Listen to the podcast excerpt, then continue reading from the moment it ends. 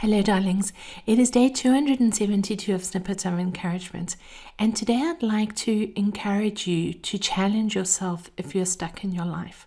It's time to unstick yourself and move on.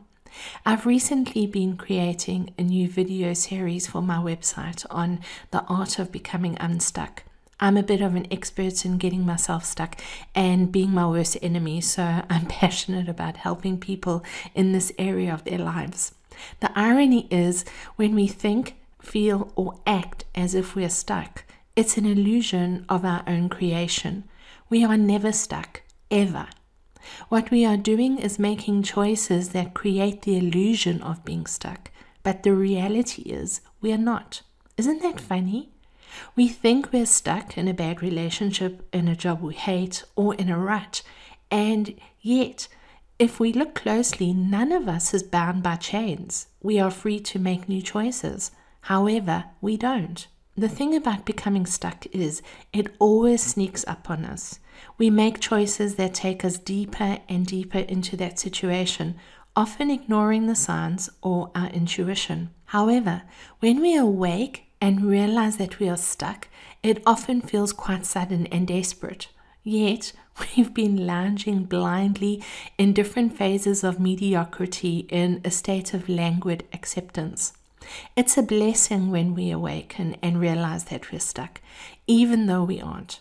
What's happening is our higher self is forcing us into consciousness and making a new choice. It's saying, Wake up, you silly tit. This isn't working for you. Create a new choice. Do something different. We resist the new choice because we know we have to do something different and we don't want to. We use fear in all its formats as an excuse, and that's precisely what it is an excuse. Now, I've said that being stuck is an illusion because that's precisely what it is. The beauty of life is that it's always moving forward. From the moment we are conceived to the moment we pass over, our lives are continuously moving forward. We are simultaneously in a state of living and dying, and this is a dynamic process. There is nothing stuck about it.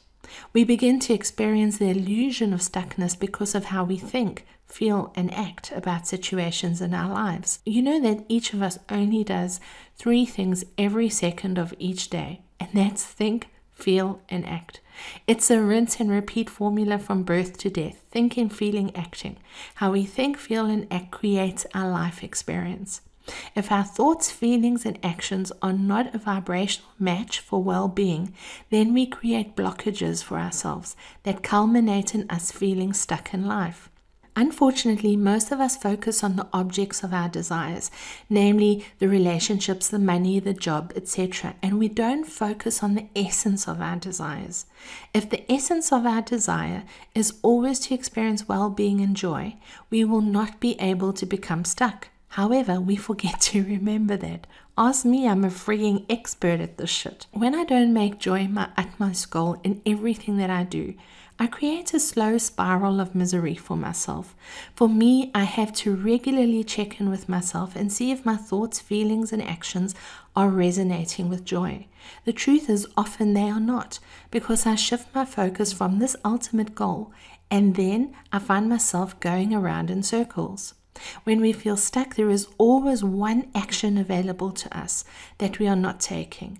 When we evaluate why we are not taking that action, it's because we don't like the perceived consequences of that action. It usually lays in the discomfort zone, that area of the unknown, and most of us are petrified of taking that step into the unknown. Therefore, we merrily continue in our misery, doing the same things that are not working for us, creating more of the same. You know that everything in our lives is a choice. Therefore, we can stay stuck or we can move on. The choice is always up to us. The good news is, if you're feeling stuck, up to your neck in the shit of your life. Don't try and take a giant leap to get yourselves out of it. That won't work. Take the next logical small step that will move you in the direction you want to go and away from the misery you've created. Whatever situation has you feeling stuck, take that small step today and tomorrow and the day after. It can be such a tiny step, it feels inconsequential. However, it needs to be different from what you've been currently doing. Look at the next action you take in terms of aligning with your highest energy that you're capable of right now. Challenge your mindset and feelings and choose something different for yourself. Darling, if you want different, you can create differently. It's as simple as that. You've been listening to Snippets of Encouragement with Angie Barnard. If you've enjoyed this snippet, share it with a friend. But more importantly, now that you've received, get out there and encourage somebody else. Have a wonderful day. Bye bye.